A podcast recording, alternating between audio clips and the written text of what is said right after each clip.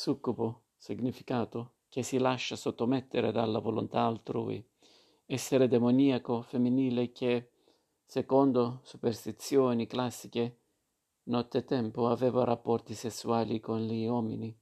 Etimologia dal latino succuba, indicando sia la concubina sia l'amante maschio, composto da sub sotto a cubare, giacere che si sottomette nel rapporto sessuale. Secondo una superstizione di origine romana, nottetempo certi demoni assumevano forma di donna per unirsi agli uomini.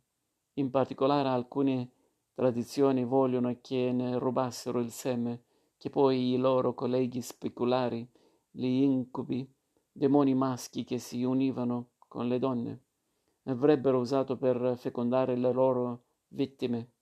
Secondo altri il succubo semplicemente toglieva forza vitale agli uomini, fino a renderli incapaci di procreare, o, in una lettura cristiana, incarnava tentazioni diaboliche. Il significato comune di questa parola, più diffusa nella versione succube, ha però poco a che vedere con queste tradizioni, rifacendosi direttamente all'immagine etimologica, da cui in latino sgorgano i significati di concubina e amassio.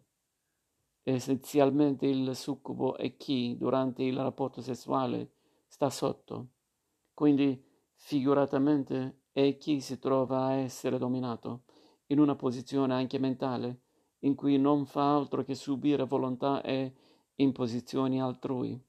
Questa parola non lascia grande spazio a interpretazioni positive il succubo o non ha personalità o è stato sapientemente irretito, certo non è padrone di sé e non conosce l'autodeterminazione.